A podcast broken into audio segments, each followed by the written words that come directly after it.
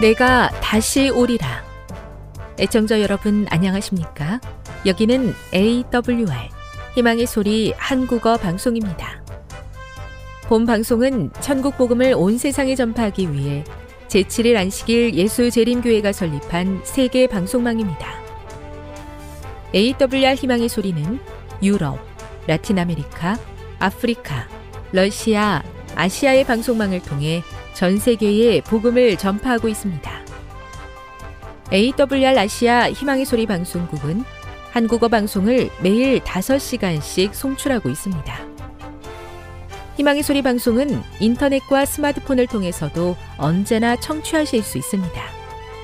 들으실 수 있는 인터넷 주소는 awr.org입니다. 유튜브로는 AWR 코리아로 검색하시면 됩니다. 이 시간 희망의 소리 한국어 방송과 함께 보람있고 유익한 시간 되시기 바랍니다. 내가 다시 오리라. 여기는 AWR 희망의 소리 한국어 방송입니다. 주파수 안내입니다. 괌에서 송출하는 우리 방송은 한국 표준시로 밤 9시에 9895kHz로 밤 11시에 9800kHz로 다음날 오전 6시에 9695kHz로 각각 1시간씩 방송하고 있습니다. 우즈베키스탄에서 송출하는 우리 방송은 한국 표준시로 밤 10시에 15,670kHz로 타지키스탄에서는 밤 9시에 15,505kHz로 송출하고 있습니다. 애청자 여러분의 많은 청취 바랍니다.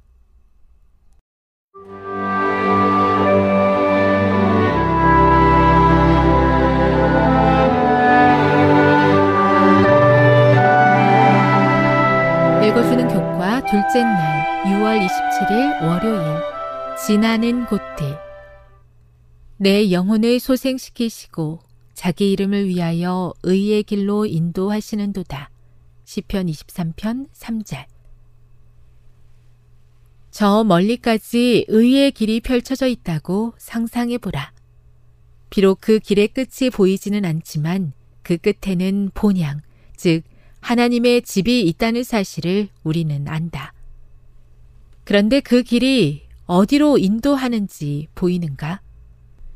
어떤 곳은 분명하게 보이지만 어떤 부분은 크고 위험한 장애물에 가려 전혀 보이지 않을 수도 있다. 때때로 그 길은 능선 너머로 사라져 버리기도 한다. 어떤 곳은 걷기가 편하지만 어떤 곳은 힘들다. 그 길은 마치 이스라엘 백성이 애굽에서 약속의 땅까지 걸었던 여정과도 비슷하고 시편 23편에 묘사된 길과도 흡사하다. 양떼가 의의 길을 따라 여호와의 집에 이르는 여정에서 어떤 곳을 거치게 되는지 다윗이 본 것을 시편 23편에서 확인하라. 그런데 이 길을 왜 의의 길 또는 바른 길이라고 부르는가? 네 가지 중요한 이유가 있다. 첫째, 바른 목적지, 즉, 목자의 집으로 인도하기 때문이다. 둘째, 우리로 하여금 의로우신 목자와 조화를 이루게 하기 때문이다. 셋째, 우리가 목자와 같은 의로운 사람이 되도록 훈육하기 때문이다. 넷째, 바른 증언을 통해 우리로 하여금 의로운 사람이 되도록 하여 여호와께 영광을 돌리게 하기 때문이다. 그리로 가는 것이 평탄하건 험난하건 간에 그 길은 바른 길, 의로운 길이다. 하나님께서 우리를 인도하신다는 것은 단지 소포를 도착지에 정확히 배달하는 것 정도를 말하는 것이 아니다. 하나님의 인도하심은 이끄심과 보호 그 이상의 문제이다. 아브라함을 약속으로 이스라엘 백성들을 불기둥과 구름기둥으로 인도하셨던 때와 마찬가지로 하나님의 인도하심은 언제나 의로움으로 이끄시는 훈련의 과정이기도 하다. 교훈입니다. 하나님께서 우리를 당신의 나라로 인도하실 때 때로는 평탄한 길로 때로는 험한 길로 이끄신다. 우리는 이 모든 훈련의 과정을 거쳐 마침내 목자의 집에 이른다. 묵상. 하나님께서 지금까지 그대의 삶을 인도하신 여정을 되돌아 보십시오. 하나님께서 인도하신 길이 의의 길이었다고 고백할 수 있습니까? 이스라엘 백성들이 광야에서 보낸 40년의 세월이 약속의 땅에 들어가기 위한 훈련의 시간이었던 것처럼 이 땅에서 우리가 겪게 되는 시련들 또한 하나님께서 우리를 위해 준비해 두신 영원한 나라에 들어가기 위한 훈련의 시간입니다. 비록 외롭고 힘들 때도 있지만 곁에서 함께 하시며 항상 바른 길로 인도하시는 하나님의 섭리를 날마다 경험하며 살아가는 축복을 경험해야겠습니다. 적용. 여호와 하나님께서 그대를 인도하시는 여정에서 만나는 모든 일들이 모두 그대의 유익을 위한 것임을 믿는다면 그대 삶에서 마주하는 시련들을 어떻게 바라보아야 할까요? 영감의 교훈입니다. 발길을 인도해 주시는 하나님. 그리스도께서는 지상 생애를 하시는 동안 당신 자신을 위한 계획을 세우지 않으셨다. 그분께서는 당신을 위한 하나님의 계획을 받아들이셨고, 날마다 아버지께서는 당신의 계획을 나타내 주셨다. 그와 같이 우리도 우리의 생애가 단순히 그분의 뜻을 이루는 생애가 될 수 있도록 하나님을 의지하여야 한다. 우리가 우리의 길을 그분께 위탁할 때 그분께서는 우리의 발길을 인도해 주실 것이다. 치료봉사 479 우리는 항상 편안하고 안정적인 길로 걷기를 기대하지만 하나님의 선하신 계획 속에 거칠고 험한 길을 지나야 할 때가 있음을 기억하게 하시니 감사합니다. 그 모든 여정 가운데 하나님께서 함께 하심을 기억하고 믿음으로 순종하게 하옵소서.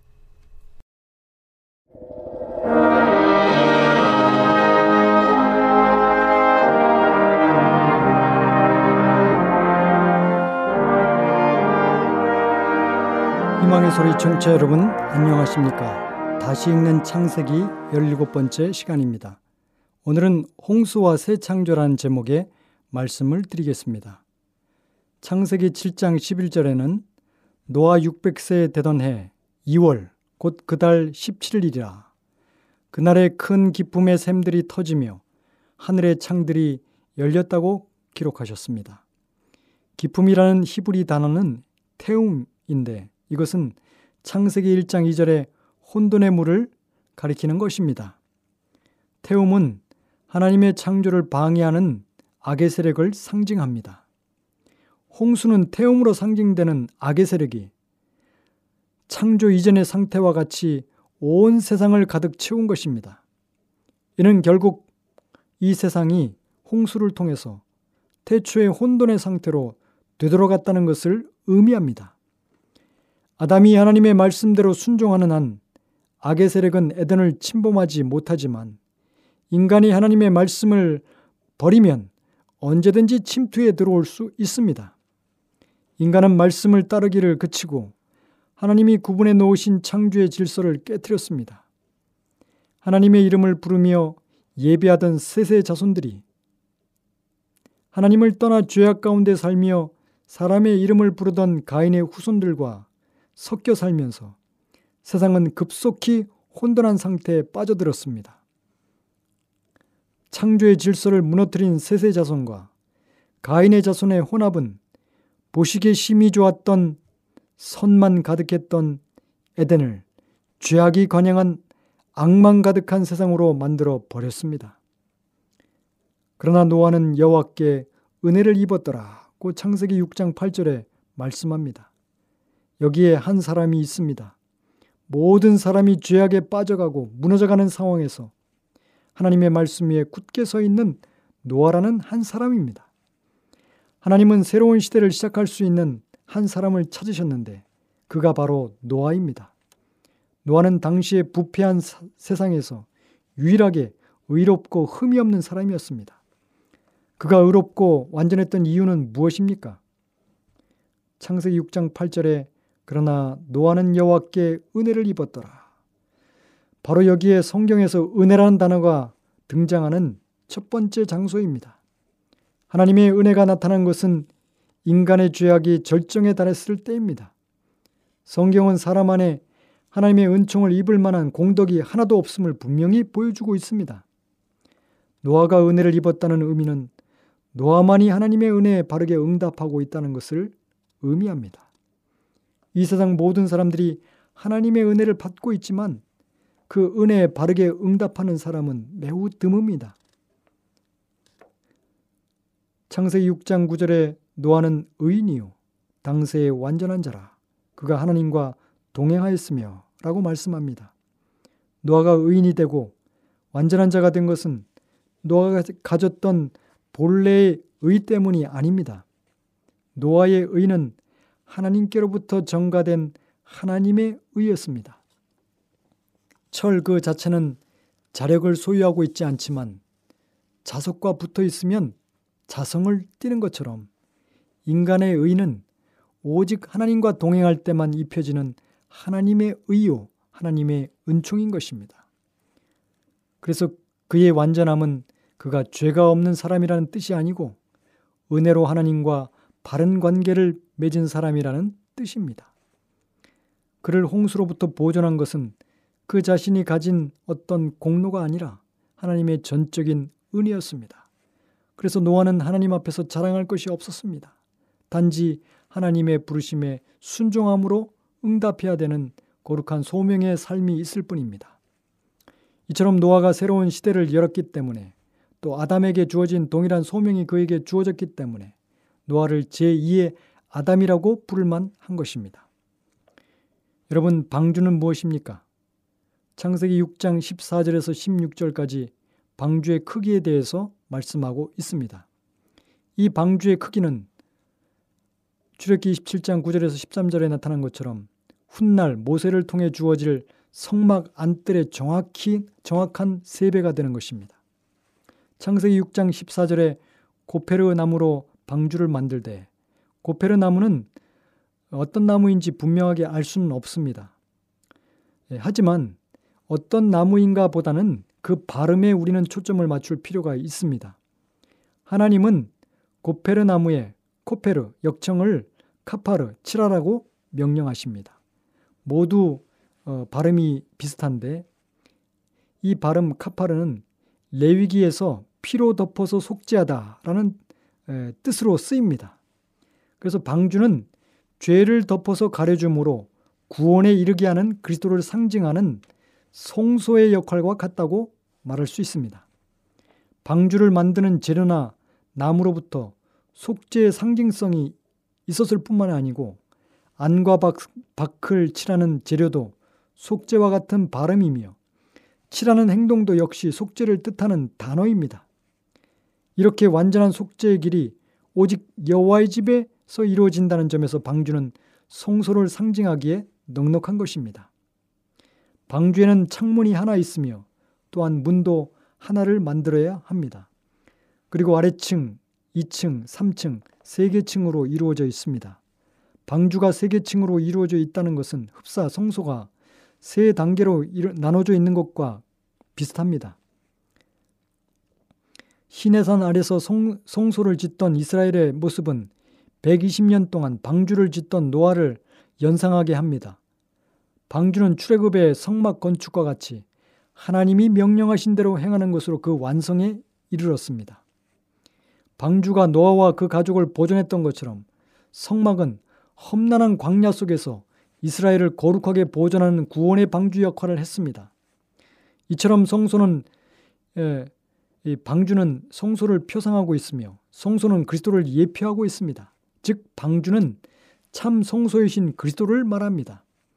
성소 안으로 들어가려면 번제단과 물두멍을 통과해야 합니다.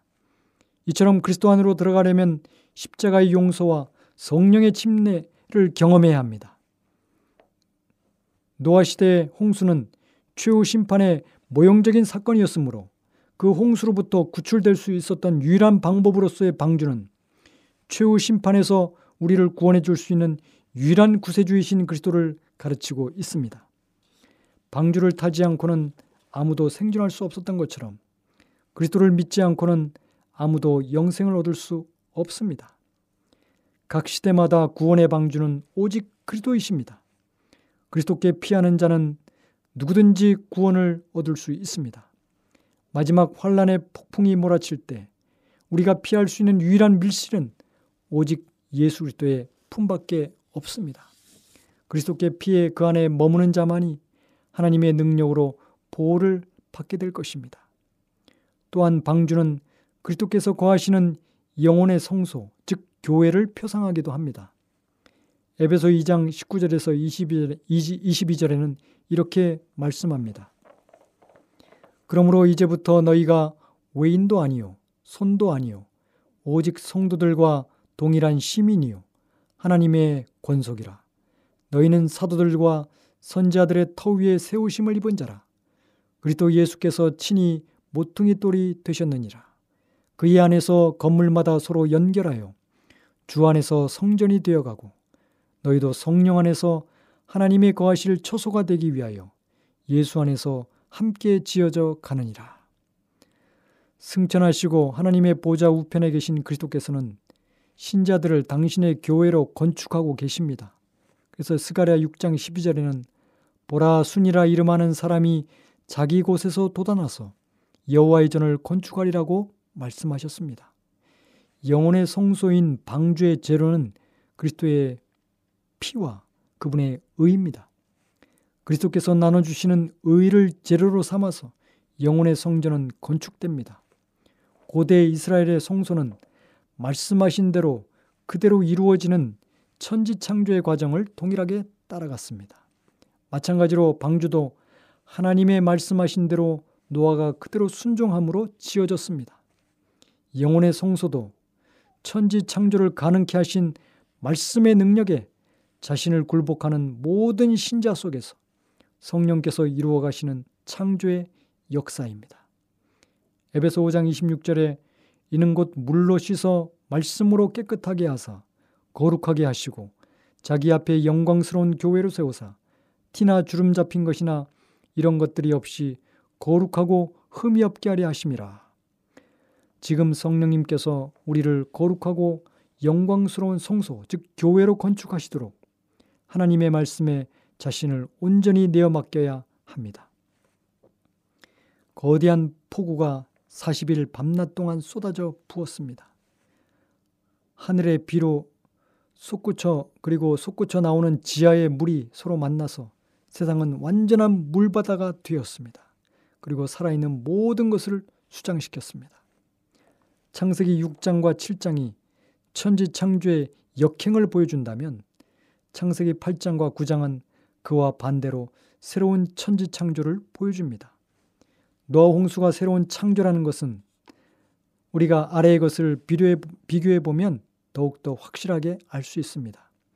천지 창조와 노아의 홍수를 비교해 보면 혼돈의 물이 온 세상을 천지 창조 때 지배했다면 노아 홍수 때도 혼돈의 물이 온 세상을 다시 지배합니다.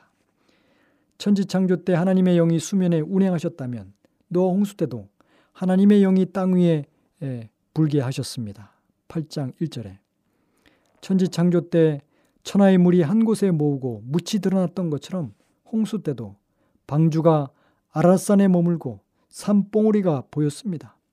천지 창조 때 땅은 각종 씨 맺는 채소와 과목을 냈던 것처럼 홍수 때도 8장 11절에 저녁 때 비둘기가 감남 새 잎사귀를 물고 왔다 했습니다.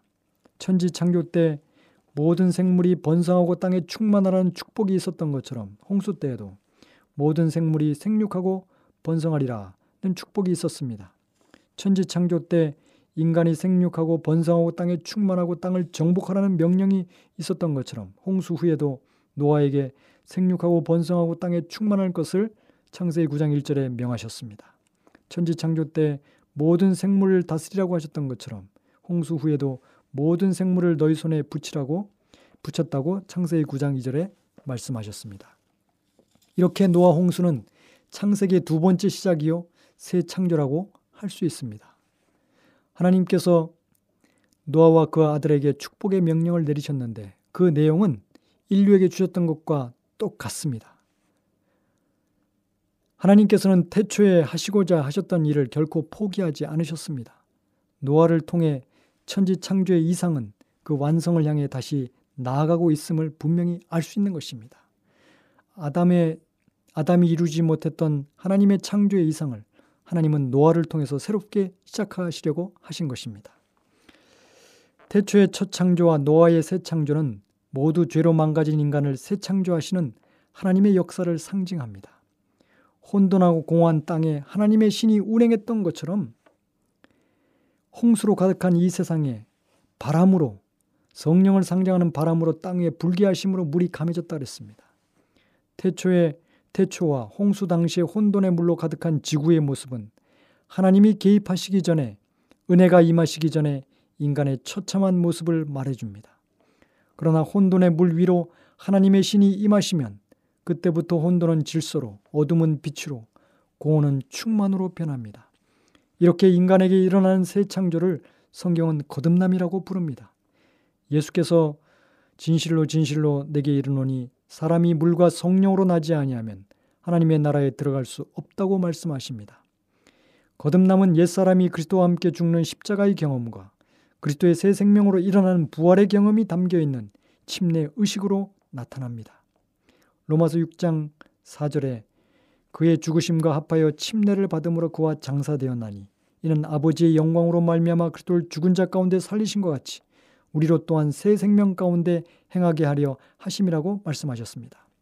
옛 세상이 물에 완전히 잠기고 새로운 세상이 시작된 홍수의 사건은 옛 사람이 물에 완전히 잠기고 새 사람으로 부활하는 침례를 나타내기에 적합합니다. 그래서 베드로전서 3장 20절은 이렇게 말씀합니다.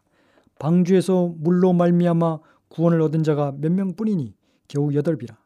물은 예수 그리스도의 부활하심으로 말미암아 이제 너희를 구원하는 편이 곧 침례라.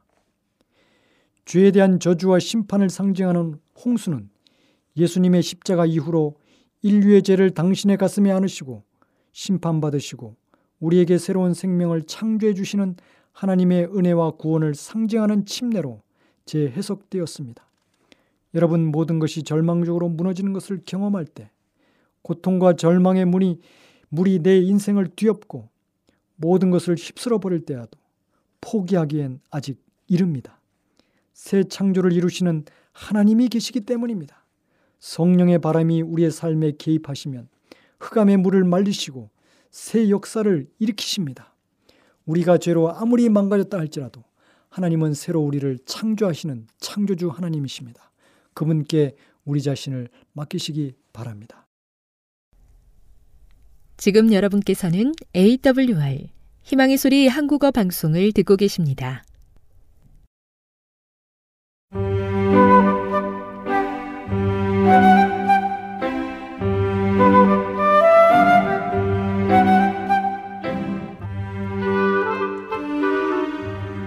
늘 주님이 함께하여 주심에 감사하는 마음으로 이 시간 건강한 생활의 지혜 준비했습니다. 오늘은 고통에 대해서 알아보도록 하겠습니다. 고통과 고난을 유발하는 분은 하나님이 아니라 인간의 무지함과 죄 때문에 이런 상태가 자초되었다는 것을 알아야 합니다. 6천년 동안 인간의 끊임없는 범죄는 그 열매로 질병, 고통, 그리고 사망을 가져다 주었습니다. 그리고 우리가 때의 끝에 가까이 다가갈 때 식욕에 방종하라는 사탄의 유혹은 더욱더 강력해지고 승리하기가 더욱 어려워질 것입니다. 많은 사람이 건강 법칙을 범하는 생활을 하고 있으며 먹고 마시고 일하는 그들의 습관이 건강과 얼마나 밀접한 관계가 있는지 모르고 있습니다. 몸이 신체의 아픔과 고통을 통해서 오용과 남용에 대하여 항의를 할 때까지 사람들은 그들의 진정한 상태에 대하여 각성하지 못할 것입니다. 환자들이 병을 회복하는 일을 올바로 시작하고 과거에 등한히 한 단순한 방법들, 물의 사용과 올바른 식사들을 의지하기만 한다면 인체는 필요하고 오래전에 마땅히 가졌어야 했을 바로 그 도움을 얻을 것입니다.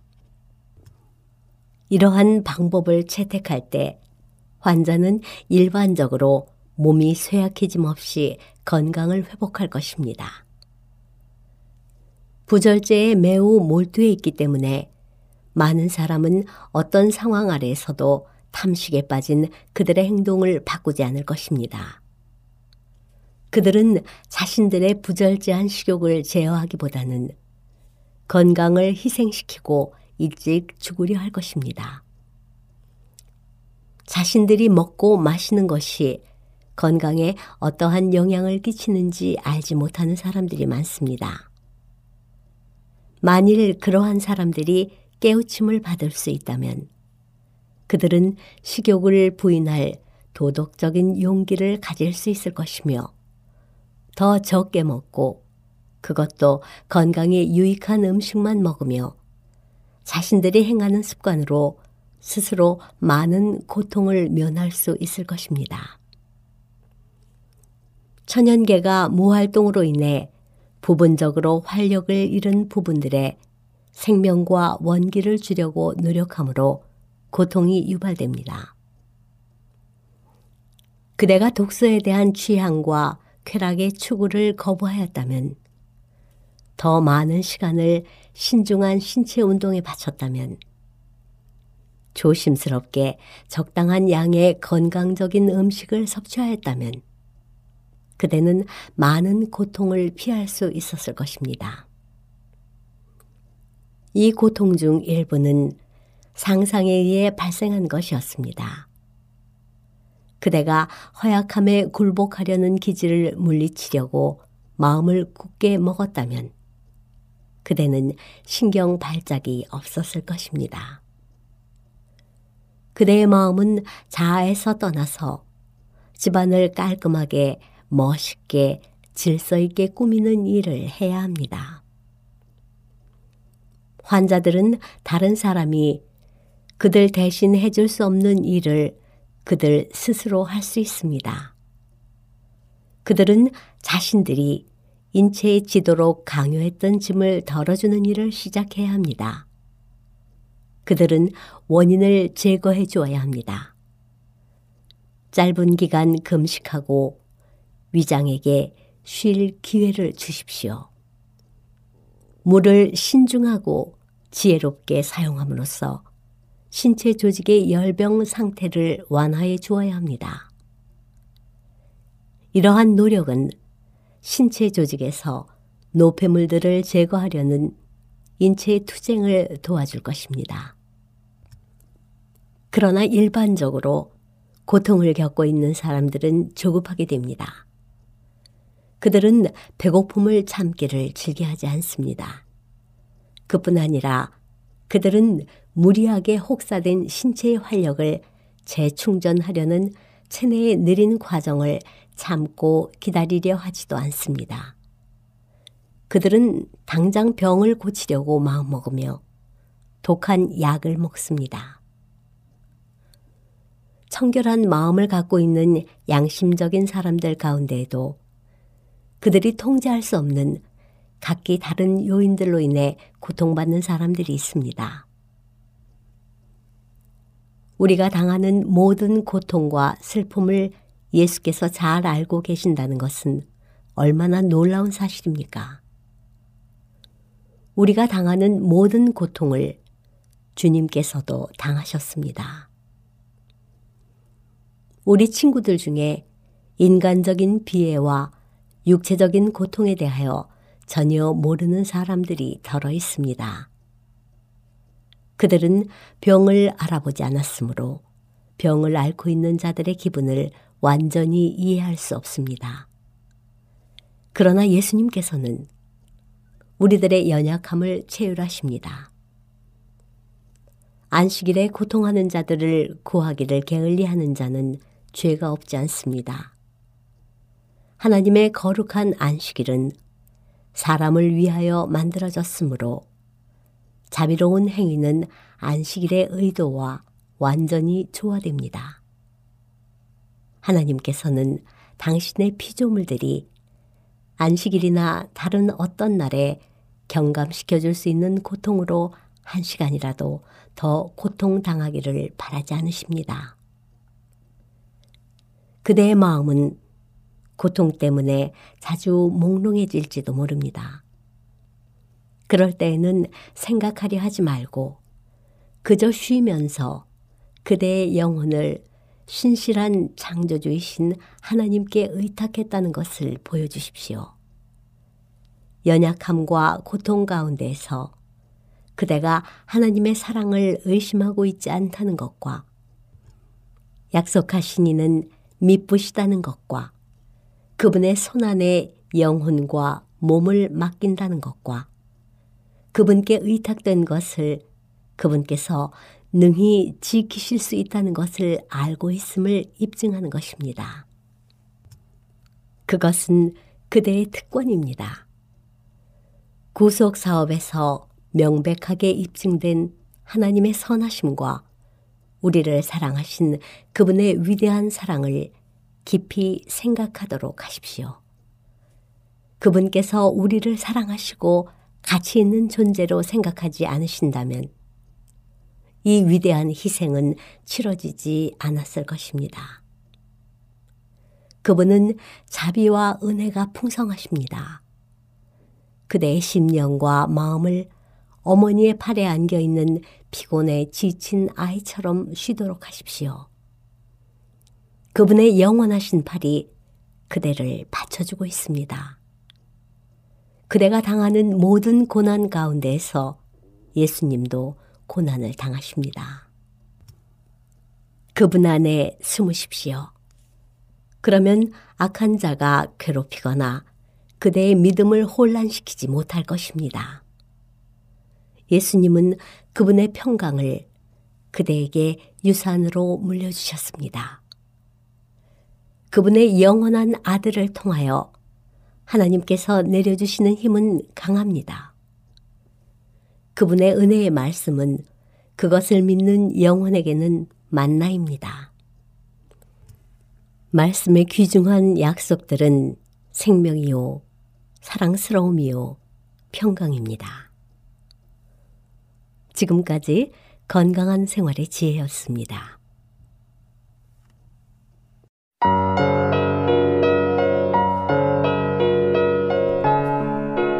누가복음 21장 1절 가난한 과부의 헌금 예수께서 눈을 들어 부자들이 헌금함에 헌금 넣는 것을 보시고 또 어떤 가난한 과부가 두 랩돈 넣는 것을 보시고 이르시되 내가 참으로 너희에게 말하노니 이 가난한 과부가 다른 모든 사람보다 많이 넣었도다.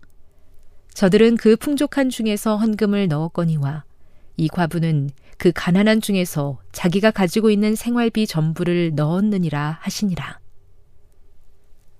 성전이 무너뜨려질 것을 이르시다.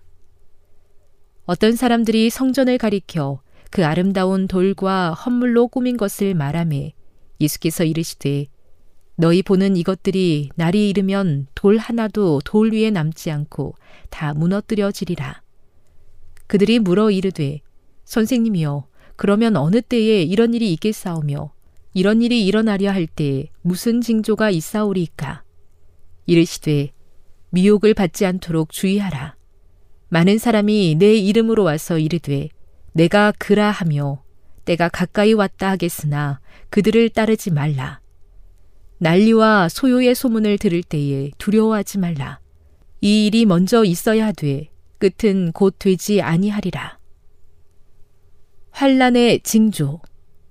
또 이르시되 민족이 민족을 나라가 나라를 대적하여 일어나겠고 곳곳에 큰 지진과 기근과 전염병이 있겠고 또 무서운 일과 하늘로부터 큰 징조들이 있으리라. 이 모든 일 전에 내 이름으로 말미암아 너희에게 손을 대며 박해하며 회당과 옥에 넘겨주며 임금들과 집권자들 앞에 끌어가려니와 이 일이 도리어 너희에게 증거가 되리라. 그러므로 너희는 변명할 것을 미리 궁리하지 않도록 명심하라. 내가 너희의 모든 대적이 능히 대항하거나 변박할 수 없는 구변과 지혜를 너희에게 주리라. 심지어 부모와 형제와 친척과 벗이 너희를 넘겨주어 너희 중에 며칠 죽이게 하겠고 또 너희가 내 이름으로 말미암아 모든 사람에게 미움을 받을 것이나 너희 머리털 하나도 상하지 아니하리라. 너희의 인내로 너희 영혼을 얻으리라. 예루살렘의 환란과 인자의 오심. 너희가 예루살렘이 군대들에게 에워싸이는 것을 보거든 그 멸망이 가까운 줄을 알라. 그때 유대에 있는 자들은 산으로 도망갈 것이며 성내에 있는 자들은 나갈 것이며 촌에 있는 자들은 그리로 들어가지 말지어다. 이 날들은 기록된 모든 것을 이루는 징벌의 날이니라. 그 날에는 아이벤 자들과 젖먹이는 자들에게 화가 있으리니 이는 땅의 큰 환란과 이 백성에게 진노가 있겠음이로다. 그들이 칼날의 죽임을 당하며 모든 이방에 사로잡혀 가겠고 예루살렘은 이방인의 때가 차기까지 이방인들에게 발필이라. 1월 성신에는 징조가 있겠고 땅에서는 민족들이 바다와 파도의 성난 소리를 인하여 혼란한 중에 곤고하리라. 사람들이 세상에 임할 일을 생각하고 무서워함으로 기절하리니 이는 하늘의 권능들이 흔들리겠습니다. 그때 사람들이 인자가 구름을 타고 능력과 큰 영광으로 오는 것을 보리라. 이런 일이 되기를 시작하거든 일어나 머리를 들라 너희 속량이 가까웠느니라 하시더라. 무화과 나무에서 배울 교훈 이에 비유로 이르시되 무화과 나무와 모든 나무를 보라. 싹이 나면 너희가 보고 여름이 가까운 줄을 자연히 아나니 이와 같이 너희가 이런 일이 일어나는 것을 보거든 하나님의 나라가 가까이 온 줄을 알라. 내가 진실로 너희에게 말하노니 이 세대가 지나가기 전에 모든 일이 다 이루어지리라. 천지는 없어지겠으나 내 말은 없어지지 아니하리라. 항상 기도하며 깨어 있으라. 너희는 스스로 조심하라. 그렇지 않으면 방탕함과 술 취함과 생활의 염려로 마음이 둔하여지고 뜻밖의 그날이 덫과 같이 너희에게 임하리라. 이 날은 온 지구상에 거하는 모든 사람에게 임하리라.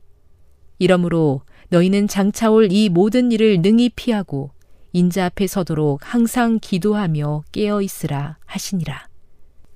예수께서 낮에는 성전에서 가르치시고 밤에는 나가 감난원이라 하는 산에서 쉬시니 모든 백성이 그 말씀을 들으려고 이른 아침에 성전에 나아가더라. 누가복음 22장 1절 유다가 배반하다. 유월절이라 하는 무교절이 다가오매 대제사장들과 서기관들이 예수를 무슨 방도로 죽일까 궁리하니 이는 그들이 백성을 두려워함이더라.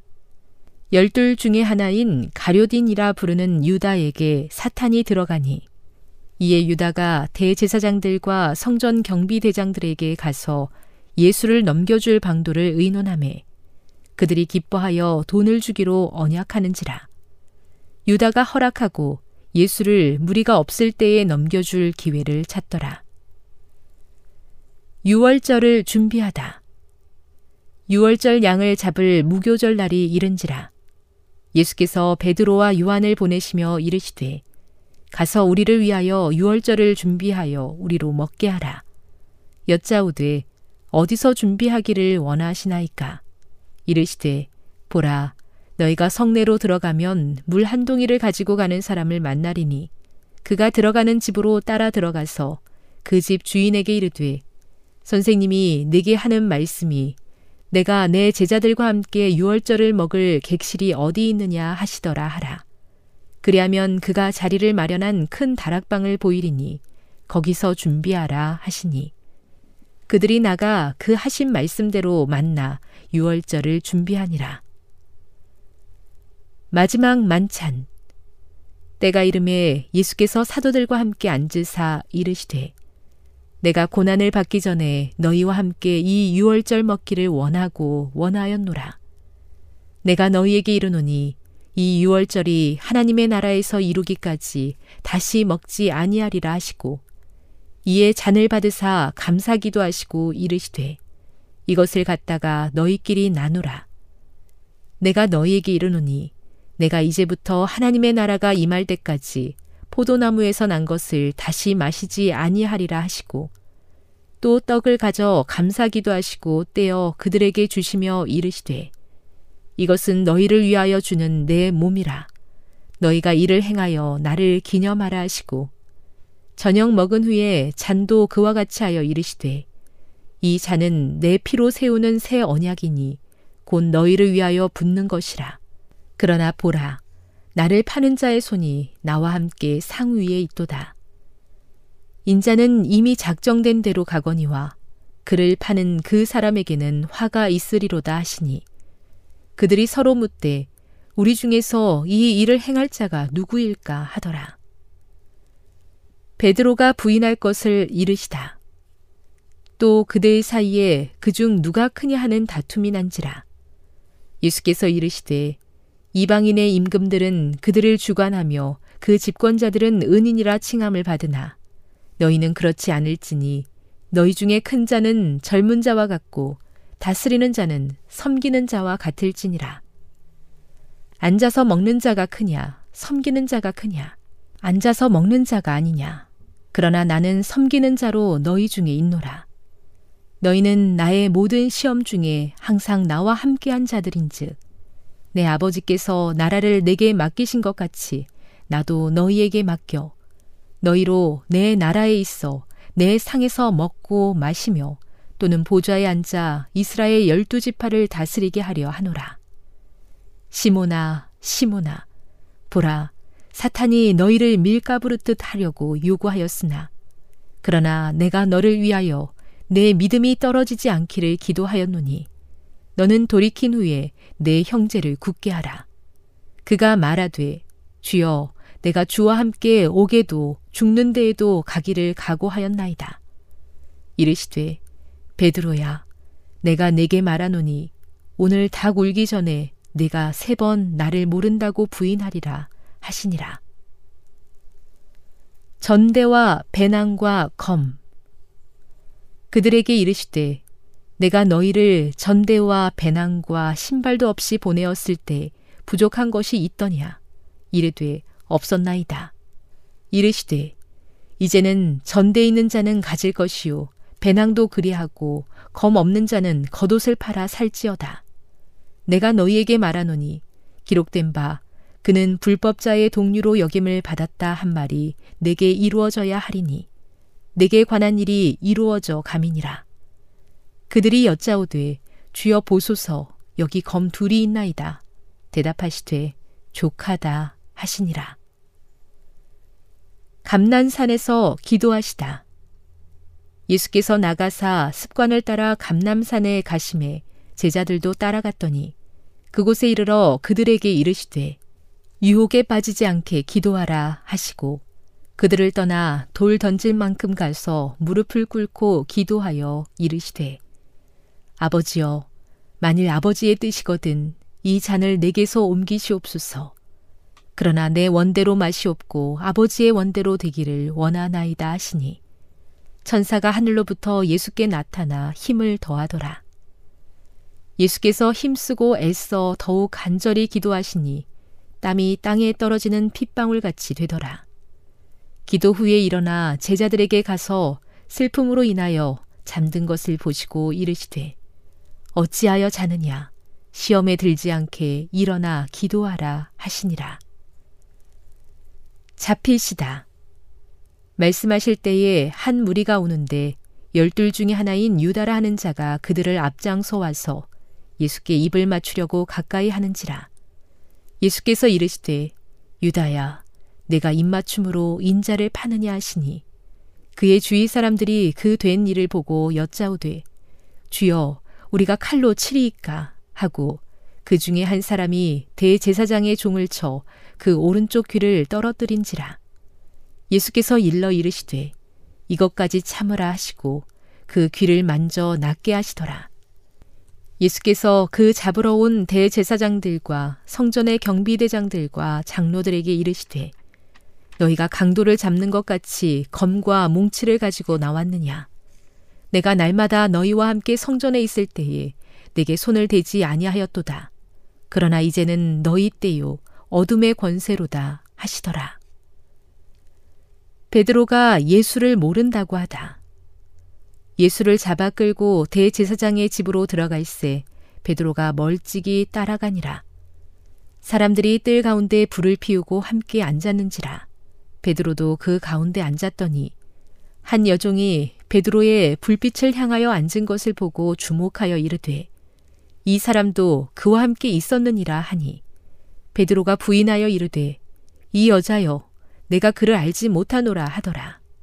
조금 후에 다른 사람이 보고 이르되 너도 그 도당이라 하거늘 베드로가 이르되 이 사람아 나는 아니로라 하더라. 한 시간쯤 있다가 또 한 사람이 장담하여 이르되 이는 갈릴리 사람이니 참으로 그와 함께 있었느니라. 베드로가 이르되 이 사람아 나는 내가 하는 말을 알지 못하노라고 아직 말하고 있을 때에 닭이 곧 울더라. 주께서 돌이켜 베드로를 보시니 베드로가 주의 말씀 곧 오늘 닭 울기 전에 내가 세 번 나를 부인하리라 하심이 생각나서 밖에 나가서 심히 통곡하니라. 예수를 희롱하고 때리다. 지키는 사람들이 예수를 희롱하고 때리며 그의 눈을 가리고 물어 이르되 선지자 노릇하라. 너를 친 자가 누구냐고 이 외에도 많은 말로 욕하더라. 공회 앞에 서시다.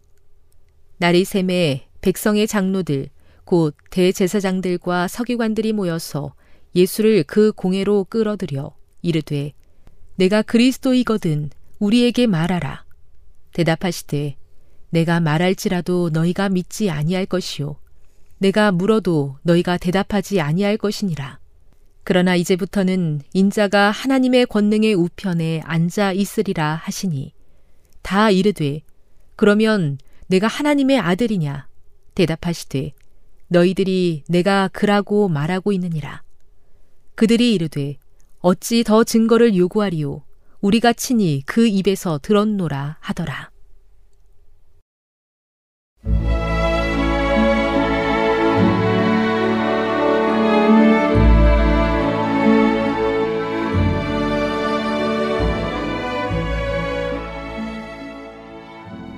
애청자 여러분 안녕하십니까? 명상의 오솔길의 유병숙입니다. 이 시간은 교회를 사랑하시고 돌보시는 하나님의 놀라운 능력의 말씀이 담긴 헬렌지 화이처 교회 증언 1권을 함께 명상해 보겠습니다. 제 11장 결혼과 그 후의 활동 나는 남편에게 말했다. 우리가 이런 지경까지 되었습니까? 주님께서 우리를 떠나셨습니까? 나는 눈물을 억제할 수 없었으므로 여러 시간 동안 큰 소리로 울었다. 그리하여 마침내 기절해 버렸다. 나를 위하여 기도가 드려졌다. 호흡이 다시 돌아오자 나는 하나님의 영의 부드러운 가마를 느꼈으며 내가 낭만 가운데 빠졌던 것을 후회했다. 우리는 그리스도를 따르고 그분을 닮고자 한다. 그러나 우리는 때때로 시련에 둘려서 기운이 빠지고 그분과 먼 거리에 놓이게 된다. 고난과 시련은 우리를 예수님께로 가까이 이끌어준다. 용광로는 찌꺼기를 태워버리고 금을 빛나게 해준다. 이때 나는 주님께서 우리의 유익을 위하여 우리를 시험하고 계시며 다른 사람들을 위하여 활동하도록 우리를 준비시키고 계신다는 것을 깨달았다. 그리고 우리를 편안하게 정착하지 못하도록 하시기 위하여 그분께서 우리의 보금자리를 흔들고 계심을 보았다. 우리의 사업은 영혼들을 위하여 활동하는 것이었다. 우리가 번영할 것 같으면 가정이 너무도 행복스럽게 되어 우리는 그것을 즐겨 떠나고자 하지 않을 것이었다. 시련들이 우리를 엄습하도록 용납된 것은 여행에서 우리가 당할 한층 더 큰 투쟁을 위하여 준비를 갖추어 주기 위함이었다. 우리는 곧 다른 주에 있는 형제들이 방문해 달라고 초청하는 편지들을 받았다. 그러나 우리는 주 밖으로 나갈 돈이 없었다. 우리의 대답은 우리 앞에 길이 열리지 않았다는 것이었다. 나는 어린아이를 데리고 여행하는 것이 불가능하다고 생각했다. 우리는 의존하기를 원치 아니하고 우리의 재정 범위 안에서 살고자 조심해 왔다. 우리는 빚을 지기보다는 차라리 고난을 당하고자 결심했다. 나는 매일 내 자신과 내 아이에게 1파운드의 우유를 허용했다. 어느 날 아침 나의 남편은 일하러 가기 전에 나에게 9센트를 주면서 3일 동안 아침에 먹을 우유를 사라고 말했다. 내 자신과 아이를 위한 우유를 사느냐, 아이를 위한 옷을 만드는 천을 사느냐 하는 것이 하나의 연구 과제가 되었다. 나는 우유를 포기하고 아이의 발가벗은 팔을 덮어줄 옷을 만들 천을 샀다. 어린 헨리는 얼마 후 앓게 되었다. 너무 급속하게 병세가 악화되었으므로 우리는 크게 놀랐다. 그는 혼수 상태로 누워 있었고 호흡은 마르고 무거웠다. 치료했지만 효력이 없었다. 그래서 우리는 질병에 경험이 있는 사람을 불렀다. 그 사람은 회복이 의심스럽다고 말했다. 헨리를 위하여 기도했지만 아무런 변화가 없었다. 우리는 그 아이를 핑계로 여행을 하지 않고 다른 사람들의 유익을 위한 활동을 하지 않았으므로 주님께서 그 아이를 데려가지 않으실까 두려워했다. 우리는 다시 한번 주님 앞에 나아가서 우리를 불쌍히 여겨주시고 아이의 생명을 건져달라고 기도하고 그분께서 어느 곳으로 보내시든지 하나님을 의지하고 앞으로 전진하겠다고 엄숙히 서약했다.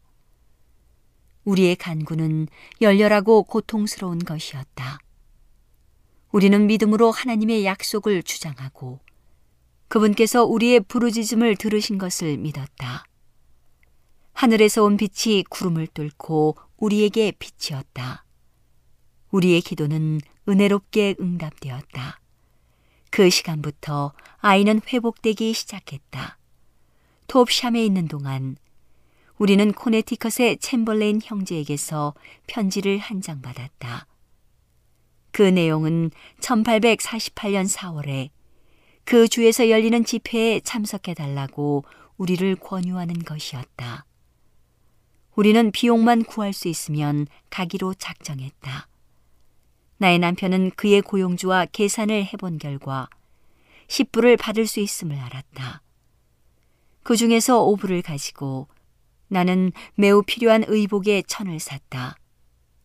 그리고 그 천을 조각조각으로 잘라서 남편의 외투를 기웠는데 소매는 본래의 천을 알기 어려울 정도가 되었다.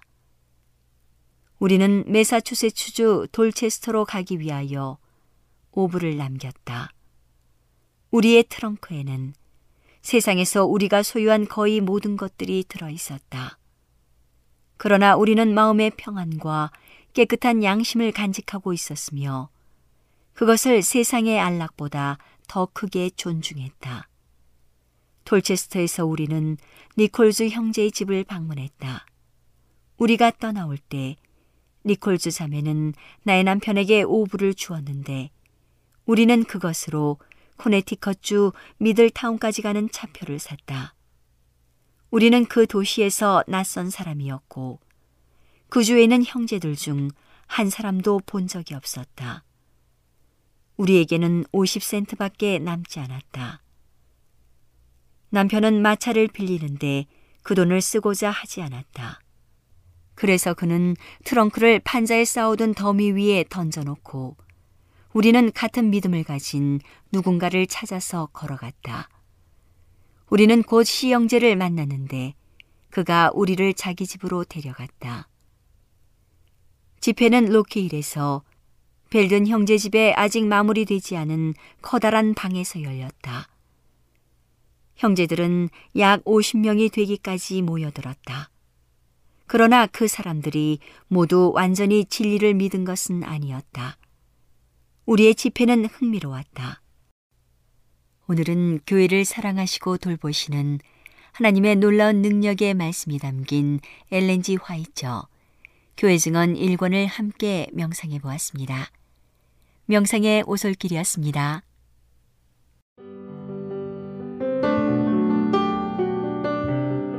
행복한 시간 되셨습니까? 지금까지 여러분께서는 AWR 희망의 소리 한국어 방송을 청취하셨습니다. 방송을 청취하시고 문의를 원하시는 분은 우편번호 02461 대한민국 서울시 동대문구 이문로 1길 11 희망의 소리 방송부 앞으로 편지나 엽서를 보내주시거나 지역번호 02-3299-5296에서 8번으로 전화 주시기 바랍니다. 지금까지 함께 해주신 애청자 여러분들께 감사드립니다. 애청자 여러분, 다음 이 시간까지 하나님 안에서 늘 평안하십시오. 감사합니다. 내가 다시 오리라. 여기는 AWR 희망의 소리 한국어 방송입니다.